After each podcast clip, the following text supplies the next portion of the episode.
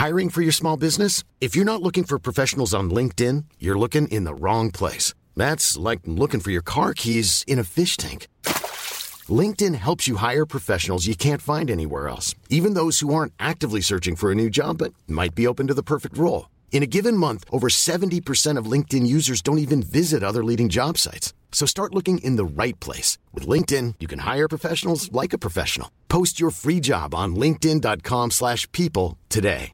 When you're ready to pop the question, the last thing you want to do is second guess the ring. At Bluenile.com, you can design a one-of-a-kind ring with the ease and convenience of shopping online. Choose your diamond and setting. When you find the one, you'll get it delivered right to your door. Go to Bluenile.com and use promo code LISTEN to get $50 off your purchase of $500 or more. That's code LISTEN at Bluenile.com for $50 off your purchase. Bluenile.com code LISTEN.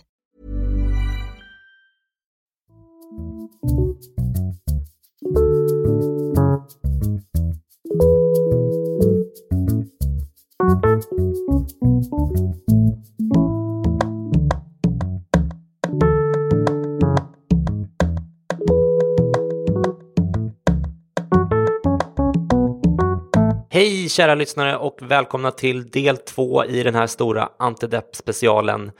Om ni inte har lyssnat på del 1 än rekommenderar jag att ni gör det först, men ni gör som vanligt precis så som ni vill.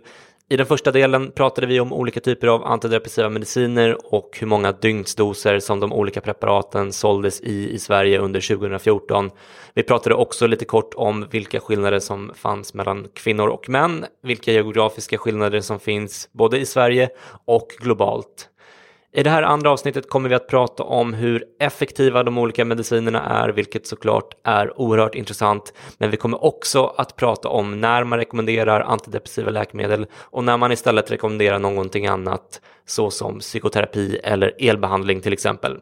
Per har rykande färska rekommendationer från Myndighets-Sverige att dela med sig av till dig, så missa inte det.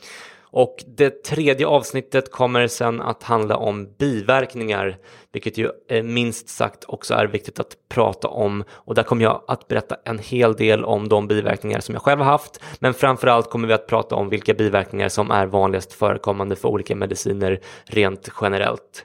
Dessutom kommer vi där att prata om vilka kändisar som tar eller har tagit antidepressiva och så kommenterar vi den danska studien som blev väldigt omskriven för ett par veckor sedan som sa att antidepressiva medel ökar risken för självmordstankar och aggressivitet bland barn och unga. Det avsnittet får ni helt enkelt inte missa. Det är nog min personliga favorit av de här tre skulle jag tro och det innehåller en hel del överraskningar faktiskt. Innan jag rullar bandet här vill jag passa på att säga två snabba saker som jag glömde förra gången. Det första är att jag föreläser i Stockholm den 10 mars i Kista tillsammans med bland annat sjukvårdsminister Gabriel Wikström. Jag tror tyvärr att det är utsålt, men gå in och kolla på psykiatridagarna.com ifall ni är intresserade. Jag föreläser även i Malmö den 7 maj under Ung Cancers festival på Malmö Live. Jag vill också passa på att gratulera Ida och Sofie från Ångestpodden som gästade sinnessjukt här i avsnitt 39 och 40. Ångestpodden har toppat iTunes topplistan i nästan en vecka nu och det är väldigt kul och välförtjänt tycker jag. Grattis tjejer! Det är också ett tecken på att psykisk ohälsa en gång för alla har tagit steget ut ur garderoben och att intresset för de här frågorna är enormt just nu. Men nu är det dags att spetsa öronen och låta er förföras av mig och den jovialiske läkaren Per Höglund. För nu kör vi del två av Antidepp-specialen från Gösterögatan 3 den 16 februari. Varsågoda!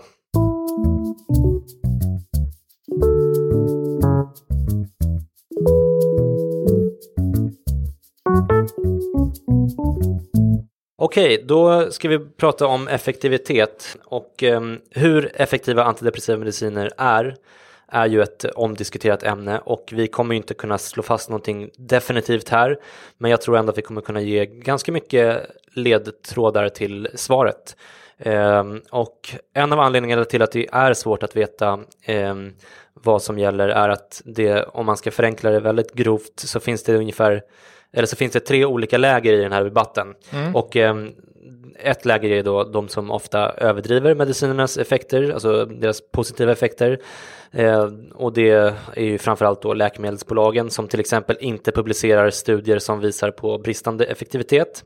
Sen finns det de som smutskastar eh, medicinerna och eh, hela psykiatrin som vetenskap, som eh, scientologkyrkan till exempel som är eh, det andra eh, motpolen så att säga. Och sen så har vi ett tredje läger som är eh, mitt emellan kan man väl säga och som försöker, liksom, försöker ta reda på sanningen och eh, sålla mellan den här informationen och propagandan som de andra två lägren tillhandahåller så att säga. Och det är, väl, det är väl det lägret vi vill tillhöra i alla fall, eller hur? Mm. Så det är inte säkert att man lyckas med det alla gånger, men förhoppningsvis så, så, så kan vi sälla oss till eh, det lägret. Och jag tänkte eh, illustrera eh, det här den här uppdelningen med eh, ett par ljudklipp. Där det första är från eh, nämnde Ben Goldacker, eh, den brittiska läkaren som har skrivit boken Bad Pharma, där han eh, eh, argumenterar för att läkemedelsbolagen undanhåller studier som inte visar fördelaktiga resultat. Och eh, så här säger han i sitt TED-talk som finns på Youtube. Publication bias affects every field of medicine.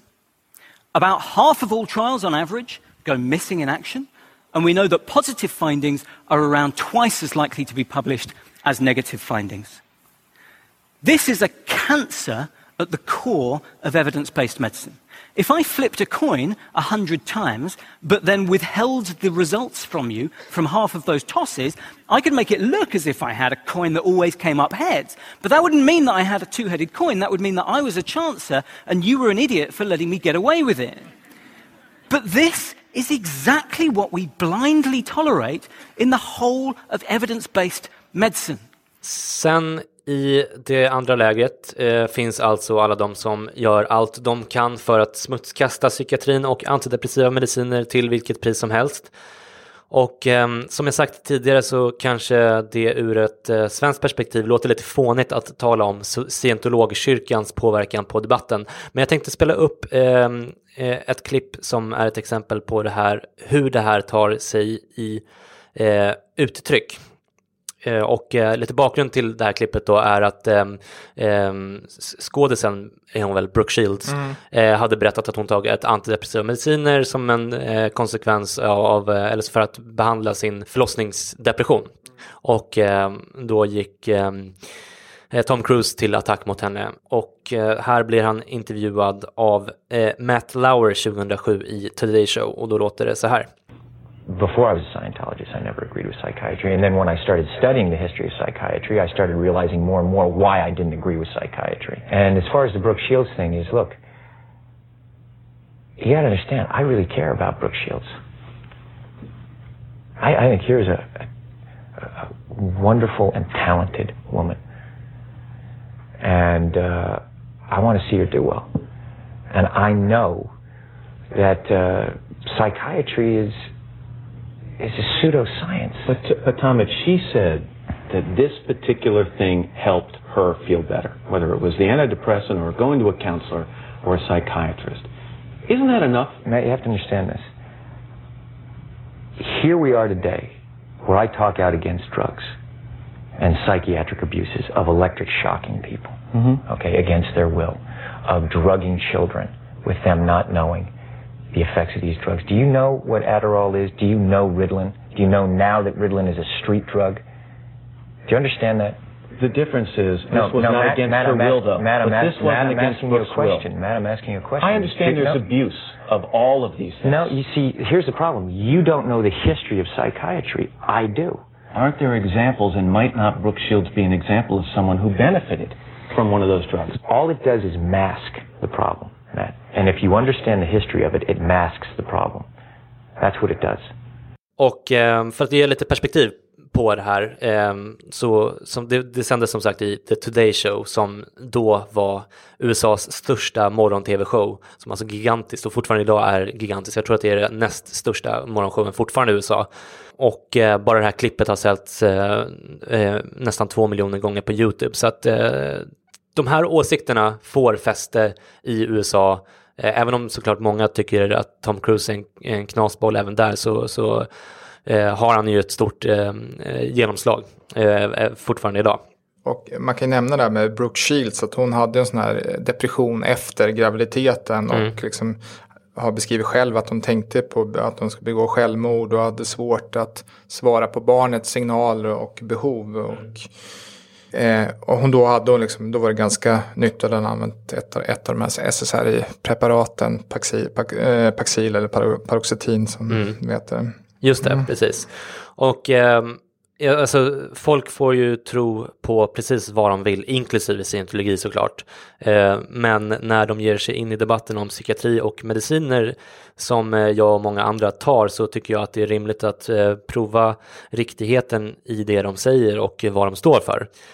Och därför tänkte jag spela upp ett till klipp med Tom Cruise från scientologkyrkans egen inspelning som läckte för ett par år sedan där han förklarar kyrkans otroliga egenskaper. Så här låter det. This is Tom Cruise in a film leaked to the internet in praise of Scientology, what it has done for him, and what it can do for you. We are the authorities on getting people off drugs. We are the authorities on the mind. We are the authorities on improving conditions. Criminon, we can rehabilitate criminals. Way to happiness, we can bring peace uh, and unite cultures.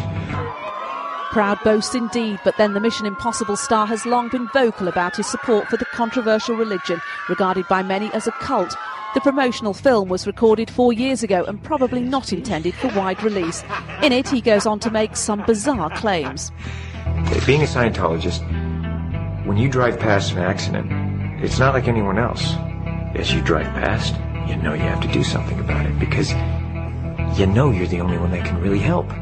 Ja, eh, Enligt Tom Cruise så är eh, kyrkan alltså ledande när det gäller att hjälpa folk med missbruksproblem, när det gäller psyket, när det gäller att förbättra samhället. De kan eh, rehabilitera kriminella, de kan visa vägen till lycka, de kan skapa fred, de kan ena kulturer och dessutom, vilket jag faktiskt inte kände till Per, så är de de enda som kan hjälpa till vid eh, trafikolyckor. Kände du till det?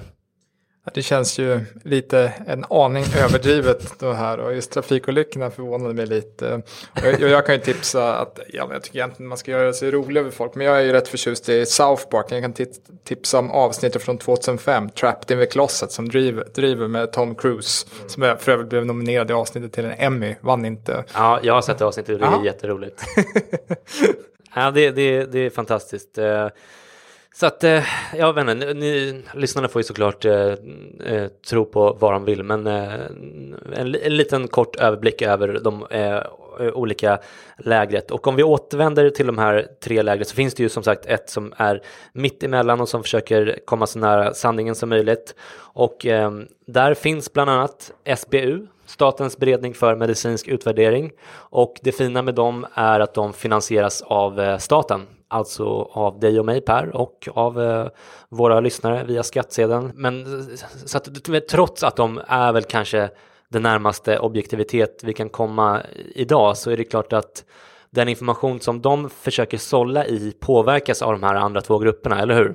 Ja, alltså för de gör oftast, de sammanställer ofta vad som finns Ja, dels beror det på vad som är forskat på. Vissa områden är underforskade, undanfinansierade som psykiatrisk forskning mm. och det kan vara svårt att dra slutsatser. Mm. Och vi vet också problem med läkemedelsindustrin. Till exempel såg jag en ångeststudie där man inte hade eh, publicerat alla data och negativ data. Just det, precis. Så, så, så att eh, de, och de försöker, de försöker de är, de är, de är jätteduktiga. Så ja. det är inte så att de är, blå, de är blåögda och massa dunster men de måste ju ändå utgå från det material som finns. Liksom. De ser ju igenom det mesta men långt ifrån allt säkert eftersom mm. men det är ju, menar, om, om läkemedelsindustrin bara struntar i att publicera studier, du menar, det är ju svårt att upptäcka även för SBU såklart. Numera är det där mer reglerat så att alla studier måste registreras med bland annat FDA eller den amerika, amerikanska eh, läk, läkemedelsmyndigheten så att det går att se de studierna även om de inte sen publiceras i mm. vetenskapliga mm. tidskrifter. Men, men, så, men, så, har det inte varit tidigare, det är en regelskärpning. Ah. Och samtidigt så kommer, så man kan se att en del negativa resultat inte kommer, inte kommer ut mm. som artiklar men att det finns det i studieresultat. Och det, så det, det är fortfarande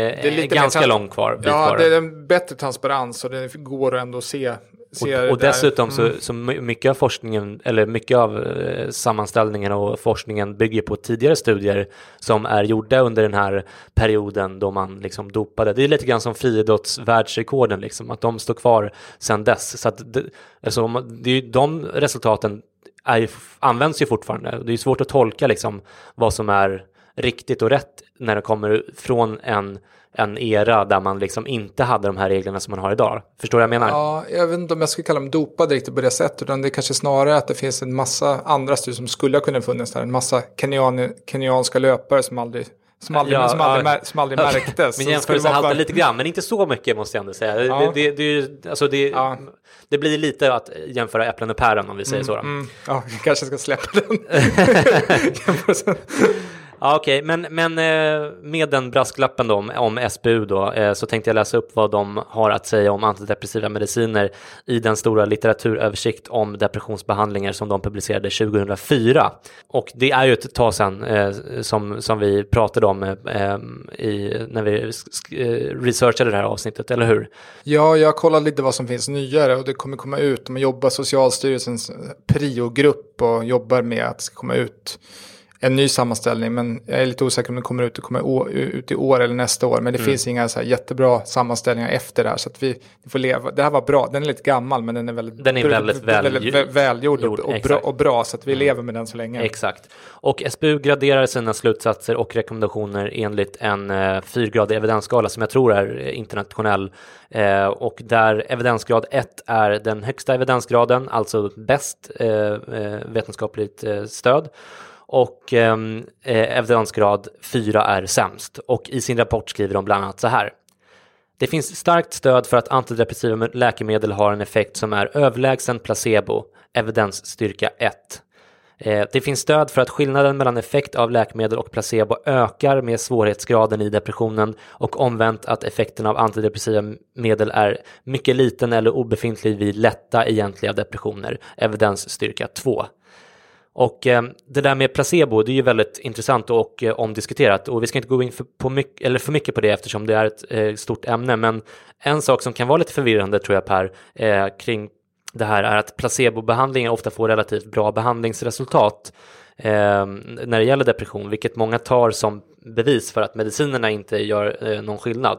Det man ska veta då, det är att en, en ganska stor del av alla depressioner eh, går över av sig själv inom ett par månader. Vi, alltså, de läker ut liksom.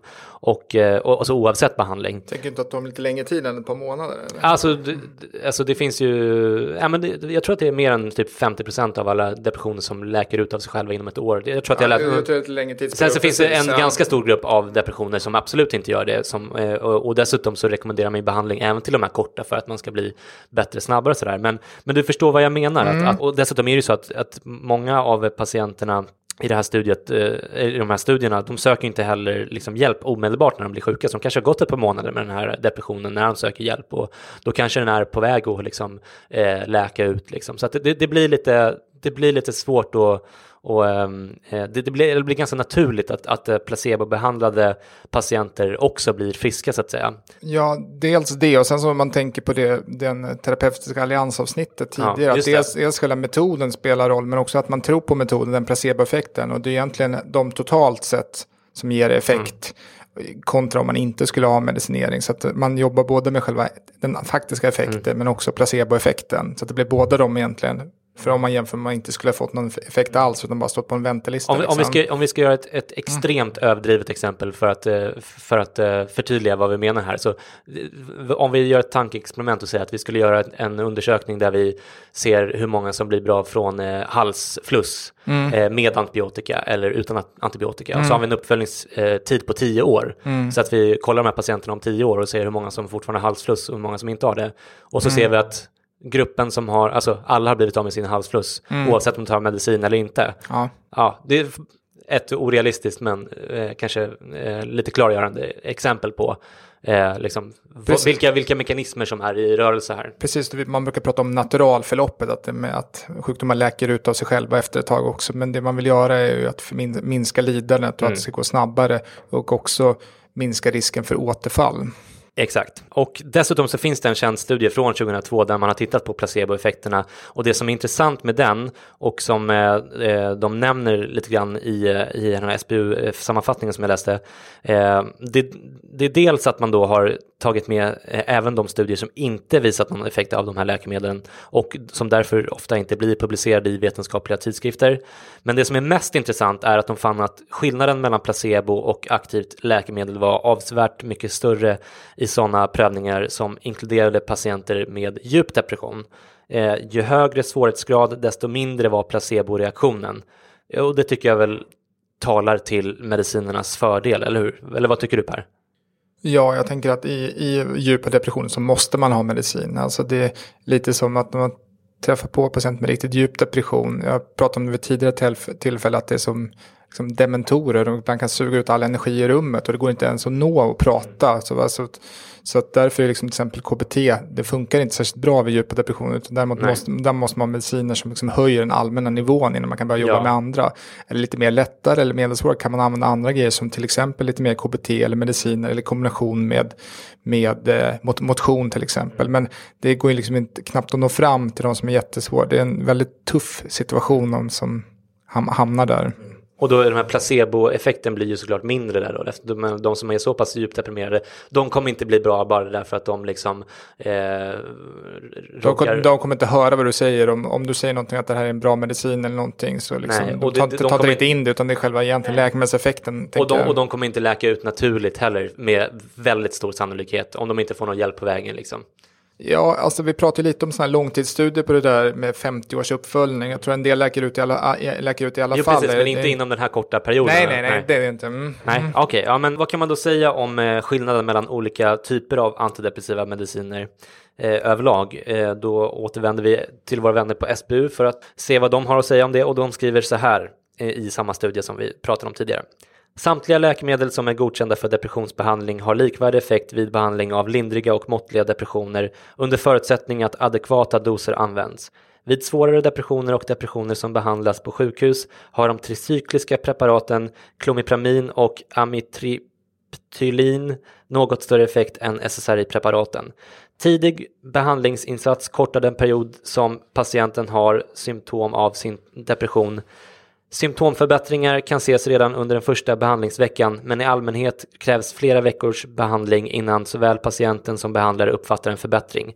Fullständig symptomfrihet kräver ofta ett par månaders behandling och återgång i full social funktion och arbetsförmåga, inte sällan ännu längre tid.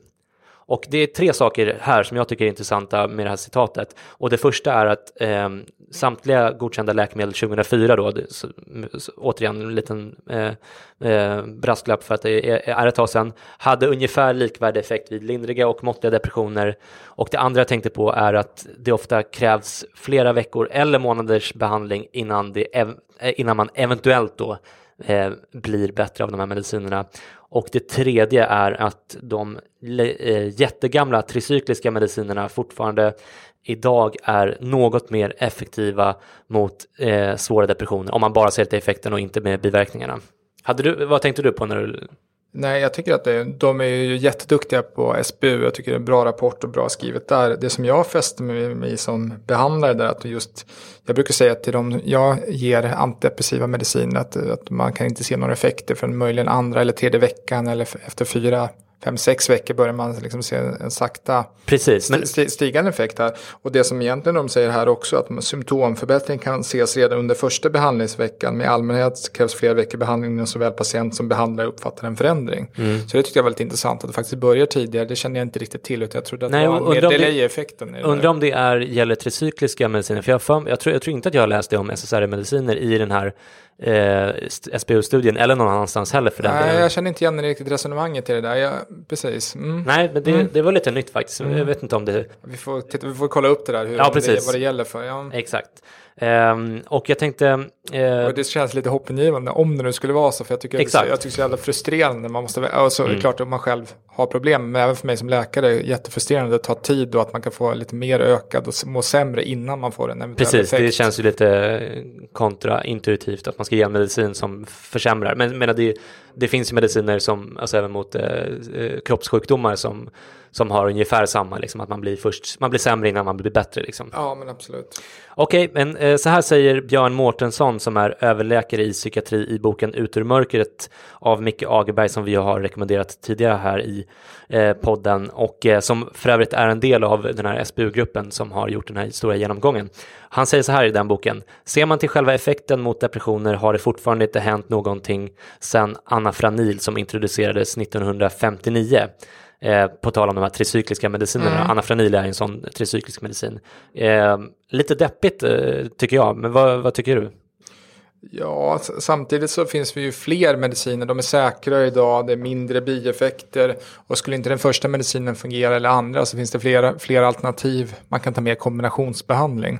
Så det har ju gått fram en del. Däremot har själva liksom kraften, om man tänker på effekten av den, är ju fortfarande de här tricykliska är starka så att det kommer någonting starkare. Men så att, ja, jag tycker De är nog- fortfarande snäppet mer effektiva generellt sett än de SSRI-medicinerna, men de har väldigt mycket mer, eller jobbigare biverkningar. I alla fall är de bättre vid, vid, vid starkare. Jag har inte Just sett det, precis. Mm, Förlåt. Ja, det- det- det- det kanske, jag vet faktiskt inte hur det är vid lindrigare och måttligare, men då överväger ju bieffekterna och riskerna med dem. Så det är inte värt att, inte värt att gå in med dem. Nej.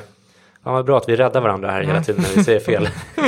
sen, sen så som sagt skiljer sig det ganska mycket när det gäller biverkningar mellan de här gamla och nya medicinerna. Vi kommer återkomma till det alldeles strax. Och eh, eh, i Bag- Agerbergs bok så beskriver han även en finsk studie från 2006 där man tittade på alla de personer i Finland som legat på sjukhus efter ett självmordsförsök under en sjuårsperiod, vilket var totalt 15 400 personer. Och det man undersökte var ifall de som tagit antidepressiv medicin tidigare och sen fortsatt med det efter själva självmordsförsöket då, ifall de löpte, löpte ökad eller minskad risk att ta livet av sig eh, efter det här första eh, självmordsförsöket. Och det här var ju en väldigt självmordsbenägen grupp som du förstår Per. Så, Mm. alltså, det, eh, tidigare självmordsförsök är en av de eh, starkaste förklaringarna till eh, senare självmordsförsök. Ja, precis. Det, Eller hur? det är predikat eller Precis. Mm. Så, så att det, hela 600 personer i den här gruppen eh, tog tyvärr livet av sig under den här uppföljningstiden. Men det visade sig att risken för att dö i självmord minskade med 30 procent om de fortsatte ta antidepressiv medicin. Så att de gav alltså en, eh, en slags eh, skyddande effekt. Och som jag förstod det så var det här den första studien som gav liksom robusta bevis för den skyddande effekten. Quality sleep is essential. That's why the Sleep Number Smart Bed is designed for your ever evolving sleep needs. Need a bed that's firmer or softer on either side? Helps you sleep at a comfortable temperature? Sleep Number Smart Beds let you individualize your comfort so you sleep better together. JD Power ranks Sleep Number number 1 in customer satisfaction with mattresses purchased in-store. And now, save 50% on the Sleep Number limited edition Smart Bed for a limited time. For JD Power 2023 award information, visit jdpower.com/awards. Only at a Sleep Number store or sleepnumber.com. Life is full of awesome what ifs, and some not so much, like unexpected medical costs. That's why United Healthcare provides Health Protector Guard fixed indemnity insurance plans to supplement your primary plan and help manage out of pocket costs. Learn more at uh1.com. A lot can happen in the next three years. Like a chatbot may be your new best friend. But what won't change? Needing health insurance. United Healthcare Tri Term Medical Plans are available for these changing times. Underwritten by Golden Rule Insurance Company, they offer budget friendly, flexible coverage for people who are in between jobs or missed open enrollment. The plans last nearly three years in some states, with access to a nationwide network of doctors and hospitals. So, for whatever tomorrow brings, United Healthcare Tri Term Medical Plans may be for you. Learn more at uh1.com. Ja, alltså som, som alltid ska man vara som kritisk till det man läser och lite som en svala gör ingen sommar. Brukar jag tänka. En, en studie gör ing, ingen, ingen sommar. Nej. Och ska man vara lite kritisk mot den här studien som var ganska kort uppföljningstid, det var 3,4 år. Som att efter, ja, efter man hade fått, blev utskriven, man förstod det hela rätt, och det är, en- det är en kort period liksom, gärna Det, längre. det, är det en kort uppföljning? Är inte det en okej okay uppföljningsperiod, eller? Alltså jag jämför ju då med min kompis Lisa som har disputerat, de har 50 års uppföljningsperiod och det, det, är extremt långt. Ja. Jag tycker generellt att det är för lite för korta för ja. att kunna uttala sig det, och det är svårt att göra studier och dyrt, men jag hade nog gärna velat kanske sett 10 mm. år i alla fall för att det skulle mm. vara liksom en robust och, okay. bra, och bra studier. Men, men eh, det, det som eh, Micke Jagerberg inte nämner i boken och som jag upptäckte när jag läste studien var att självmordsförsöken ökade i den gruppen trots att själva dödligheten mm. eh, gick ner. Så eh, om jag har förstått saken rätt så de som hade tagit medicinerna tidigare och fortsatte efter självmordsförsöket gjorde överlag fler självmordsförsök eh, efter det första försöket än de som inte tog mediciner. Men paradoxalt nog så dog eh, de mer sällan i självmord. Och så här skriver de i studien, eh, och det här är min översättning eh, såklart. Eh, detta kan förklaras av det faktum att användning av antidepressiva mediciner är associerat med en ökad risk för icke-dödligt självmordsbeteende och på samma gång en minskad risk för dödligt självmordsbeteende. Alltså de gjorde alltså fler, fast inte lika allvarliga självmordsförsök, vilket gjorde att de överlevde i större utsträckning, vilket är, är väl mm. huvudsaken. Har jag förstått saken rätt då? Eller, mm. Ja. Så något i den stilen. Så, så att, eh, men men som, som du säger, en svala gör ingen sommar. Men, men eh, om man ska sammanfatta medicinernas effekt så tycker jag ändå att ganska mycket talar för att de är relativt effektiva och eh, ju mer effektiva eh, ju svårare depressionen är. Men att de inte hjälper alla och att det eh, ofta tar veckor eller månader eh, innan man eh, får någon effekt eh, ifall man överhuvudtaget får en effekt. Eh, och sen tillkommer ju såklart en del biverkningar som vi ska prata om strax och eh, eventuellt då en viss eh, självmords, skydd mot självmordsdödlighet men inte mm. mot självmordsförsök. Mm. Är den sammanfattningen okej okay, i alla fall? Tycker ja, du absolut. Jag tycker det är en bra sammanfattning. Mm. Okej. Okay. Nu ska vi prata lite grann om eh, vilka rekommendationer som gäller för an användandet av antidepressiva mediciner. Nu tänker jag mig att du Per får ta över showen lite grann här så ska jag luta mig tillbaka. Tyvärr har jag druckit upp mitt kaffe men det ska bli en fröjd att höra vad du har att säga om det här. Eh, men innan vi drar igång rekommendationsdelen eh, här så vill jag poängtera att Eh, det här är ju inte några individuella rekommendationer till er lyssnare. Eh, det har vi aldrig i den här podden, utan vi försöker prata i generella termer och, eh, och sådär, eller hur Per? Ja, abs absolut. Det var, vi kan ju inte säga enskil, enskilda fall hur det, hur det blir, utan det här är på det man brukar prata om så kallad gruppnivå, eller hur det brukar vara för större grupper. Och man måste ta hänsyn till individuella faktorer, genetik, ja. omgivningsfaktorer Etc, för, för, många av våra lyssnare kanske det låter självklart, men jag kan tänka mig att det är många som lyssnar som, som, eh, som är lite yngre och sådär som kanske, eh, som kanske tar det här väldigt liksom... Bokstavligt ja, egentligen. Ja, men precis. Och, och då vill vi, alltså man ska alltid söka hjälp och det är individuell bedömning och så vidare så att, så att, eh, så att ni känner till det. Ja, precis. Och i vissa fall är det inte kanske medicin utan att det kanske är kognitiv beteendeterapi eller exakt. kombination med motion och, och, och, andra. Så att man måste göra en exakt. helhetsbedömning. Och vi, vi, nu har vi ju, nu, eftersom själva programmet handlar om antidepressiva mediciner så har det ju, kanske det kan verka som att det är alltid, som att vi det alltid finns en medicin som funkar mot allting eller att man alltid rekommenderar det.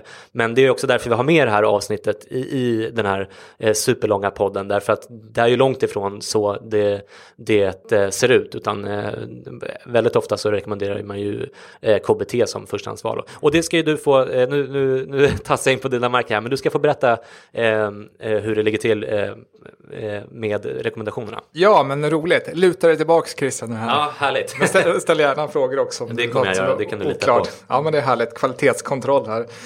Eh, men då kan man säga, liksom, enligt nationella riktlinjer, då är kognitiv beteendeterapi och antidepressiva läkemedel de rekommenderade behandlingarna vid lindrig depression. Mm. Och, och vart har du fått de här rekommendationerna ifrån? Kanske vi ska nämna? Eller? Det, här är, det, det, här är dokument, det här är från Socialstyrelsen, eh, som det här var. Tillsammans har jag också tittat på Stockholms läns landsting och det, som de har gjort så kallade kloka listan och de riktlinjer de har gjort. Så det, det, är tre olika källor där, de säger okay. i princip sam, samma saker. Mm. Eh, och eh, för medelsvår och svår depression är antidepressiva läkemedel förstahandsval. Mm. Och för att behandling med antidepressiva läkemedel ska ha optimal effekt vid depression krävs att den är regelbunden och pågår i minst sex månader. Och tittar man då vad man för på den rykande färska kloka listan i, Ja. Sto- i Stockholm här Ja. från 2016 vad man re- rekommenderar. Så är, det vi, så är det vi depression och det här är för vuxna och då förstahandsmedel finns två stycken. Dels är det S-citalopram och dels är det sertralin. Mm. Och ni kommer ihåg båda från den här bästsäljarlistan från SSR, SSRI. Just det. Va- Var det här, var det, var det här djup depression eller svår depression? Eller vad, sa du, måttlig? Eh, Vid mild till måttlig depression så kan man se att i första hand är det SSRI, två SSRI-preparat, escitalopram och sertralin. I andra hand så kan man ta mirtazapin eh, eller venlafaxin. Mm. Men, var inte, men var inte KBT förstahandsval vid eh, mild? Oh, absolut, jag tänkte nu går vi in på lä- själva lä- okej. läkemedel som rekommenderas. Okej, här. okej, ja, men då, då, då är jag med. Mm. Eh, precis. Eh, och eh, ibland så kan man vid eh, specialiserad vård också ta den här ja, klomipramin, de här gamla tricykliska. Tricykliska, de här breda, om. eh, starka grejerna. Mm. Och ibland kan man också behöva till exempel ha tillgång av litium och långtidsbehandling här för Precis, litium för de som inte känner till det, det är ju ett, ett grundämne som ofta används vid eh, bipolära eh, sjukdomar. Men, men eh, det finns ju även, eh, alltså vissa deprimerade människor eh, testar man litium på också. Eh, det är inte förstahandsvalet, men, men det kan ha en bra effekt på dem också, eller hur? Mm. Och ofta liksom att man inte insjuknar igen, att ha den typen av förebyggande effekt. Eh, och, vid mild till måttlig eh, depression så brukar man börja med att informera lite om läkemedlet, vad det är för någonting, hur det ser ut, om det kan passa. Att du, Christian eller, eller jag eller den som ska få det är, är liksom motiverad att testa medicin. För det är någonting man måste ta dagligen. Eh, man ser inte effekten förrän efter två, tre veckor. Man kan ha lite förhöjd ångest och andra biverkningar i, i början. Och de här två, tre veckorna vill jag bara kommentera, för det tycker jag man hör att det, ofta, två, tre veckor och sånt där. Och min erfarenhet, både min personliga erfarenhet och min erfarenhet av vänner och bekanta som tar de här medicinerna, att det är väldigt individuellt. Två, tre veckor tycker jag, alltså visst, vissa har, har, har effekt efter det, men för mig personligen så tog det mycket längre tid, alltså kanske två, tre månader innan den här effekten börjar. Jag menar, det beror ju också på hur snabbt man eh, eh, trappar upp medicinen och sådär. Så att de här två, tre veckorna tyck, ska man ta med en nypa salt, tycker jag. Det är individuellt. Och, och ehm, tyvärr så är det ju så också att man, det är inte alla som får hjälp av de här medicinerna överhuvudtaget. Och vissa får ju bara biverkningarna och sen så blir det inte bättre. Och så kanske man måste testa en annan medicin och, så- och så vidare. Men, men ja, förlåt, det var bara en liten... eh, Nej, men jag, jag, jag håller med och eh, bra att höra dina personliga erfarenheter också. Och det man brukar göra eh, är ju att man börjar med en halv medicin under, under sju dagar. Liksom, så brukar man ha någon typ av telefonkontakt. Eller att man har ett besök, återbesök, så man kan höja till att ta, ta liksom en, hel, en hel tablett liksom, eller ta en dos. Mm. Och en, en, till, I mitt fall var det 25 milligram då, som jag började med, som en, en halv tablett då, av de här 50 milligrams Sertralin då? Sertralin, ja, precis. Sen finns det ju 100 milligrams eh, tabletter också som jag tar nu.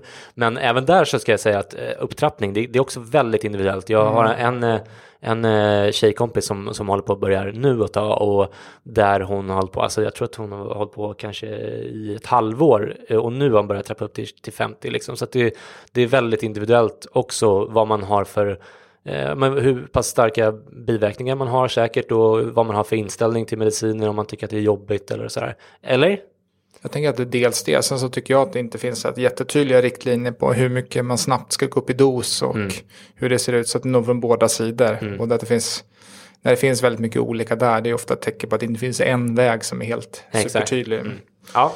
Eh, Och jag vet att tidigare, så, tidigare har du talat det starkt, haft brandtal för att man ska ha återbesök. Att man inte bara ska bli utskriven antidepressiva medicin, utan man ska se till att man får återbesök snabbt. Absolut. Och eh, jag kan tycka att det där beror lite på också. Man kan också ha telefonuppföljning. Det beror på vem man har framför sig och hur det ser ut. liksom. Ja, ja, och jag menar, det där, eh, jag upplevde ju det när jag, när jag först fick antidepressiva, att det var liksom så här, jag kanske hade otur, jag tror inte att jag hade otur, utan det var lite så här, men eh, då kanske jag ringer dig om en månad då, Christian. Så här, Det här är ganska potenta mediciner som, och menar, med tanke på att de allra flesta, eller eh, inte de allra flesta ska jag säga, men relativt många får den här eh, begynnande effekten av ökad ångest, så tycker jag att det är ju för fan, det är ju tjänstefel att att behandla medicinerna på det sättet. Å andra sidan, så nu för tiden, så jag menar, jag, vi behöver ingen läkarkontakt överhuvudtaget. Alltså, nu har jag tagit de här medicinerna i tre år. Jag ringer bara till vårdcentralen sen och får receptet förnyat och hämtar ut den. Mm. Jag, behöver liksom, jag känner inte alls, eh, säkert minst ett år sedan jag var hos läkaren på någon slags uppföljning. Så det, Mm.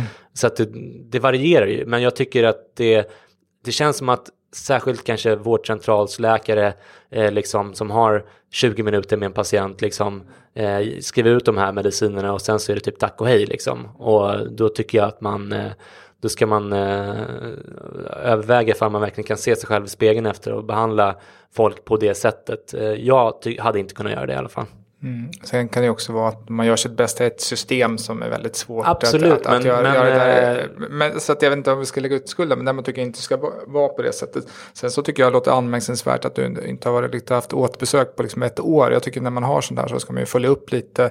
Kan man börja sätta ut medicinen till Mm. exempel? Hur ser det ut där? Mm. Självskattning det kan ändå ha viss liksom Ja, men effekter av biverkningar, hur funkar det för dig? Att man Mm. har liksom dialog om det. Så det tycker jag att det tycker jag också låter anmärkningsvärt åt andra hållet. Liksom. Ja, ja det, det kanske är det. Jag, jag, jag känner inget behov av det just nu. Men eh, förr eller senare så vill jag ju trappa ut min medicin såklart. Liksom. Jag, jag vill inte ta den ifall den inte absolut, ifall jag inte absolut måste. Och då kommer jag såklart göra det i samförstånd med en läkare. Jag är inte en sån som Nej, mixar det- med sånt själv. Men, Nej, men, jag, du, du är påläst också, men samtidigt så ska man inte, ska man också, står man på potenta saker ska man också ha lite kontroller på det, liksom, så att det funkar. ja, men det är ett bra tips. Så gör inte som mig. Gör inte som dig just i det där, just i det, läs på, var påläst, Ja, ja, gör som ja. dig där, men, Mm. men inte så, men Mm. precis så. Ibland så kan det vara att det inte fungerar med medicinen. Då kan man behöva ta sådana här plasmakontroller eller blodprov för att se hur mycket medicin man har i blodet. Ibland så kan man behöva ompröva dosen. Att man behöver gå, ofta gå upp eller ibland gå ner i dos. De här, förlåt, de här plasmakontrollerna, är det så att, att medicinen inte kommer ut i blodet som det ska eller vad? Ja, dels eh, så är det ju ett sätt, och det är lite för en läkare att se att man faktiskt har tagit medicinerna, för det vet inte, Aha, man kan, inte, okej, kan jag okej. se, så det kan man ju se, det kanske man inte ska se så högt. Men Sen är det väl lite, tror jag, också lite viss olika metaboliseringshastighet, eller hur snabbt man gör sig Ja. av med läkemedlet. Och det kan vara individuellt från person till Ja, person. jag har faktiskt inte jättekoll på just det när det gäller med, eh, med eh, ja, SSRI med Nej. mediciner, men det CYP2D6 enzymerna i, i, i levern, hur snabbt de påverkar. Och Det kommer inte CYP2D9 heller på provet liksom ska jag här. säga. Du Nej, men, det på precis, men, men det är bra så att man kollar, kollar det kommer säkert vara mer i framtiden, att man har lite koll också på den genetiska Japp. profilen. Så det kommer fram att de här skräddarsydda läkemedlen som är, är på väg dit. Och ibland behöver man om, om, eh, ja, men om kolla om, är det, hade vi rätt från början, var det en depression eller var det någonting annat? Eller hur ser det ut? Missade vi till exempel, man ska alltid ta blodprover också så man till exempel inte har för lågt sköldkörtelhormon det, som, som precis. kan, det kan vara en sån förklaring som kan mer, mer Men blod, det- blodhormonförklaring. Som. Det är väl inte det också lite tjänstefel att inte ta det blodprovet? Jo, jo, absolut. Det ska, det ska man göra liksom sånt. Så att, men ibland, jag tänker bara, att man, ibland funkar det inte så måste man bara Mm. ompröva och titta vad man har gjort och vad ska man göra. Jo, man ska ta blodprover in, Och sen så innan. skulle det väl rent teoretiskt så skulle det kunna blivit något problem med sköldkörteln efter att man har börjat ta de här medicinerna också. Ja, det kan vara både och precis. Som kan, som, Okej. och, det, Ja. och det kan vara andra saker också så, Japp. som mer komplexa. Det som också rekommenderas är fysisk aktivitet ensamt eller som framförallt komplement till andra Mm. behandlingar med mild till måttlig depression. Och eh, ja, det har vi pratat om tidigare, vi pratat oss var, varmt vid det. Alltså absolut, eh, motion, eh, det, det generellt sett och även liksom mer specifikt när det gäller vissa ångest och depressionssjukdomar så, så, så rekommenderas ju det liksom. Så Mm. det, det tycker jag absolut att man Mm. kan rekommendera. Och, och sen en brasklapp där som vi också brukar slänga in när det gäller motion det är att vissa, för vissa som till exempel är liksom träningsnarkomaner eller eh, eh, ortorexi kallas det eller nej? det dels finns det megarexi, men det är mer så här kroppsbyggare. eh, Ja. ja, I alla fall, Mm. viss, vissa kan känna sig väldigt stressade och ha en vä- väldigt eh, ehm, eh, osund syn på sin träning åt Mm. andra hållet och då, Mm. kanske inte, då kanske man inte ska rekommendera eh, eh, mer träning. Men Och även an- anorektiska besvär. Liksom, exakt, så exakt. mm. Men överlag så Mm. om man inte har de problemen så brukar det vara ett sådant här standardtips också. Det brukar också påverka sömnen positivt. Exakt. det- Mm. Tittar man på då svårare depressiva episoder så finns det ju de som, där man inte har psykosinslag. Och då Mm. är det de tricykliska läkemedlen, Amitriptylin och Clomipramin som man rekommenderar. Och det är framförallt om man är inneliggande på sjukhus. Mm. Sen så finns det ju också ECT som har pratat om i andra tillfällen. Som är det alltså andrahandsvalet där. Och mm. Vissa patienter svarar väldigt bra och det har en snabb effekt. Mm. Inte på vad det heter riktigt på svenska. Elektrokonvulsionsterapi. Ja, precis. Terapi, exakt. Det som brukar kallas elchocker. Lite, det, lite felaktigt. Just nu var jag lite seg i huvudet. Ja, men bra, men precis. Så där kan man också behöva använda och det är bra för vissa människor. Och, och, men det ska också användas vid rätt indikationer. Och, mm. Men, men vid svår, de, svåra depressioner så går man oftast på de här tricykliska med en gång? Och... Svåra depressioner utan psykos så ja. går man på de tricykliska på en gång och man går på, på el, elbehandling som nummer två. Mm. Däremot med svåra depressioner med psykosinslag då går man elbehandling i första hand. Ja, okay, okay. Och tricykliska i andra hand. Okej, okay, det kände jag inte till heller. Bra. Mm, så det är lite olika och det här är enligt den här Stockholms psykiatristöd som är den Stockholms läns landstingssida för behandling. Mm. Det kan finnas lite olika, olika. Ja men det är på ungefär lika på olika källor men det är bra att känna till här. Ja, ja. Tittar man sen lite för barn och ungdomar som jag håller på mycket, mycket ja. med så är det i första hand eh, fluoxetin som behandlar vid eh, depression och i andra hand sertralin. Fluoxetin, var det Fontex Prozac? Eh, ja, fluoxetin är, är, är Prozac Fontex. Jag använder inte dem jag använder de här så kallade generiska namnen det, mycket precis. mer inte mm. de här var, varumärkesnamnen. Men så att de, de, våra lyssnare kanske känner igen dem som eh, Prozac eller mm, Fontex. Mm. Så det är alltså förstahands när det gäller eh, eh, ungdomar? Ja, och det, det är ju dels, jag är inte säker på att det egentligen är bättre, men det är det som kom tidigt och det som är mest väldokumenterat. Generellt på unga så finns det färre studier. Just det. Så det som är mest väldokumenterat och i andra hand sertralin. Mm. Och vi ska, vi ska mm. återkomma till mm. det här med, eller med eh, antidepressiva och eh, barn och unga eh, i den här danska studien alldeles mm. strax också. Mm. För det är inte helt, eh, det är inte helt eh, okomplicerat, ska vi Nej. säga. Men vi, vi, vi återkommer till det. Och sen kan man också säga att sertralin används när det är lite mer ångestinslag så är sertralin bättre på ångest. Så att alltså, om, det, om, det bland, om det är blandformer så använder man det lite. Sertralin var en av storsäljarna där inom Okej, okay, okej. Okay. Mm. Mm. Och sen så om vi fortsätter, för att antidepressiva mediciner eh, trots namnet då, eh, används ju även vid ångestsjukdomar. Vi ska inte prata för mycket om det eh, nu, men, men vad, vad, vad, finns det för generella riktlinjer där? Jo, vid ångest och tvångssyndrom här, då kör vi Kloka listan 2016 som ja. käll, källa här. Mm. Så är det i första hand sertralin, det var jag lite inne på också hos barn och ungdomar, att det är bättre vid, vid ångestproblematik också. Men det, även där är väl KBT förstahandsalternativet, eh, alltså eh, generellt sett? KBT eller kombinationsbehandling, KBT och läkemedel, okay. lite beroende på hur det ser ut. Yep, ja. Yep. Mm. Eh, ja, för man skulle lära sig hantera jag ser, jag ser, att man ska lära sig få verktyg att hantera den här och snarare att läkemedel att man kanske höjer sin allmänna stämningsnivå eller lugnar sig lite så att man kan Just det, precis. Det där. Mm. Så det går bra, bra samarbete. Mm. Så sertralin i första hand, i andra hand escitalopram eller fluoxetin. Mm. Och i tredje hand kommer våran gamla medicinvän Clomipramin tillbaka här. Från, Just det. Från, var det 50, 59. 50, 59 här som är i... Anafranil. Ja, precis som faktiskt används ibland vid en del ångest och tvångssyndrom. Rätt, rätt bra där. Men det är tredje, tredjehandsvalet. Mm. Mm. Och eh, förlåt, var det här vid, eh, hos vuxna eller var det hos barn nu? Det här var vuxna. Vuxna, precis. Mm. Okej, okay, ja, men där hade ni lite grann om ångestsjukdomar också. Vi, vi, vi vi ber att få återkomma kanske i, i den frågan. Det här blev väldigt eh, kortfattat, men vi vill ändå nämna det eftersom de här antidepressiva medicinerna används även vid ångest och eh, väl, som jag har förstått det till ganska stor del har ersatt de här bensoläkemedlen eh, som, som användes tidigare och som, som var eh, starka grejer och dessutom ganska eh, beroendeframkallande. Eh, visst är det så? Ja, man kan, man kan säga att eh, i, om det är så här väldigt kort eh, tillfällig behandling av orostillstånd då, är det, då kan man använda sådana här bensomedel. Men i andra hand, i första hand är det Terralen eller Lergigani eller Alimemazin eller Prometasin som man använder.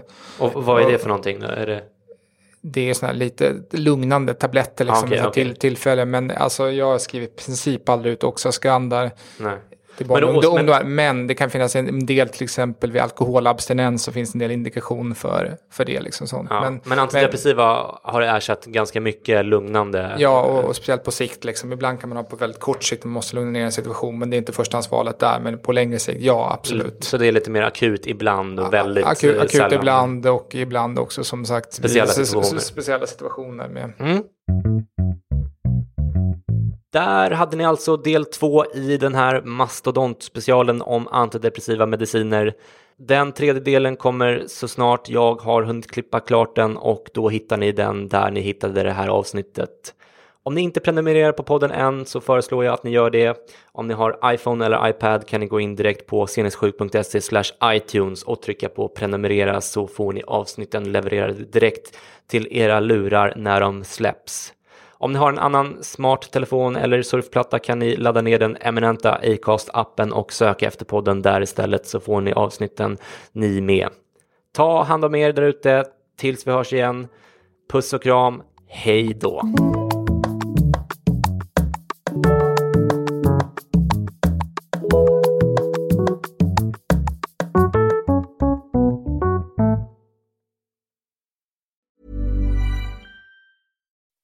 When you make decisions for your company, you look for the no-brainers. If you have a lot of mailing to do, stamps.com is the ultimate no-brainer. Use the stamps.com mobile app to mail everything you need to keep your business running with up to 89% off USPS and UPS. Make the same no-brainer decision as over 1 million other businesses with stamps.com. Use code PROGRAM for a special offer. That's stamps.com, code PROGRAM.